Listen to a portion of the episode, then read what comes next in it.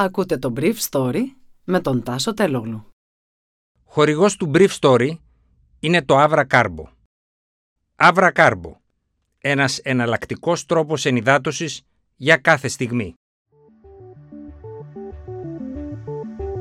Καλημέρα σας. Σήμερα είναι Παρασκευή 25 Μαρτίου 2022, μέρα της εθνικής μας γιορτής και θα ήθελα να μοιραστώ μαζί σας αυτό το θέμα που μου έκανε εντύπωση. Ο γραμματέας του Γενικού Συμβουλίου του κόμματος του Πούτιν ομολογεί ότι οι Ρώσοι ήρθαν στη Μαριούπολη για να μείνουν.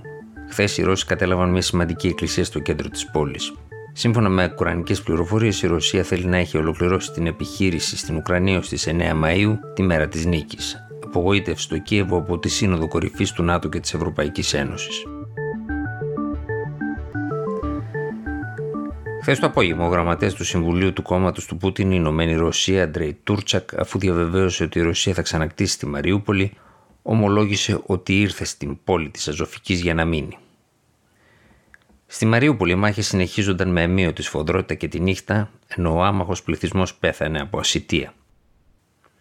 Μετά από τέσσερις εβδομάδες πολέμου, 4,3 από τα 7,8 εκατομμύρια παιδιών της Ουκρανίας έχουν εγκαταλείψει τις αιστείες τους.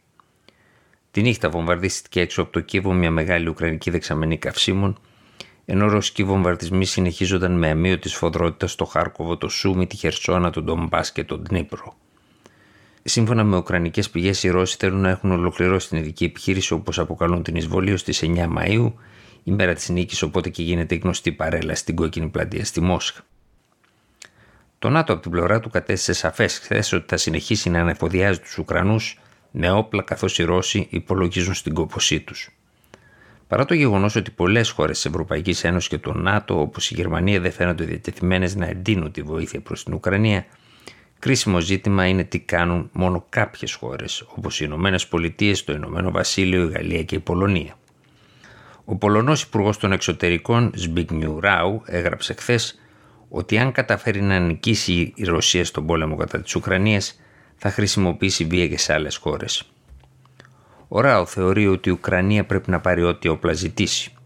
Ο μόνος τρόπος για να μην πάρει ο Πούτιν αυτό που θέλει, δηλαδή τη χωρίς όρους συνθηκολόγηση της Ουκρανίας, είναι να την οπλίσει η διεθνή κοινότητα μέχρι τα δόντια, συμπλήρωσε ο Ράο. Επίσης, το ΝΑΤΟ πρέπει να μεταφέρει περισσότερες δυνάμεις στην Ανατολική Ευρώπη, κάτι που αποφασίστηκε χθες στη Σύνοδο Κορυφής, και οι κυρώσεις να μην αρθούν έως ότου η Ρωσία αποχωρήσει από τα εδάφη μέσα στα διεθνώς αναγνωρισμένα σύνορα της Ουκρανίας. Σε απλά ελληνικά τι μας λένε οι Πολωνοί, ότι ακόμα και αν η Ρωσία οπισθοχωρήσει στον Ντομπάς και την Κρυμαία, που κατήχε έτσι κι αλλιώς πριν τις 24 Φεβρουαρίου, η Πολωνία δεν πρόκειται να συμφωνήσει στην άρση των κυρώσεων κατά της Μόσχας.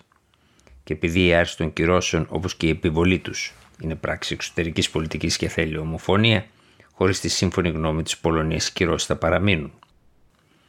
Το κόστος του πολέμου για τη Ρωσία, σύμφωνα με το ΡΑΟ, πρέπει να είναι τρομακτικό και όσοι αποφάσισαν και υλοποίησαν αυτόν τον πόλεμο να καταλήξουν στο Διεθνές Δικαστήριο.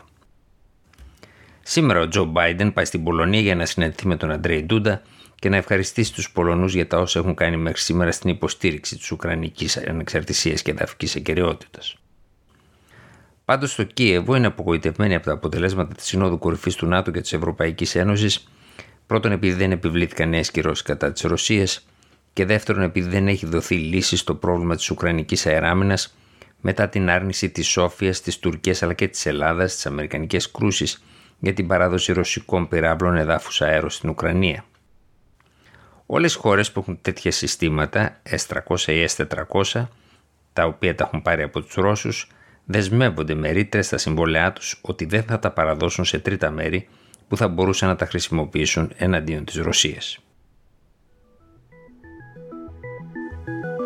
Ήταν το Brief Story για σήμερα Παρασκευή 25 Μαρτίου 2022.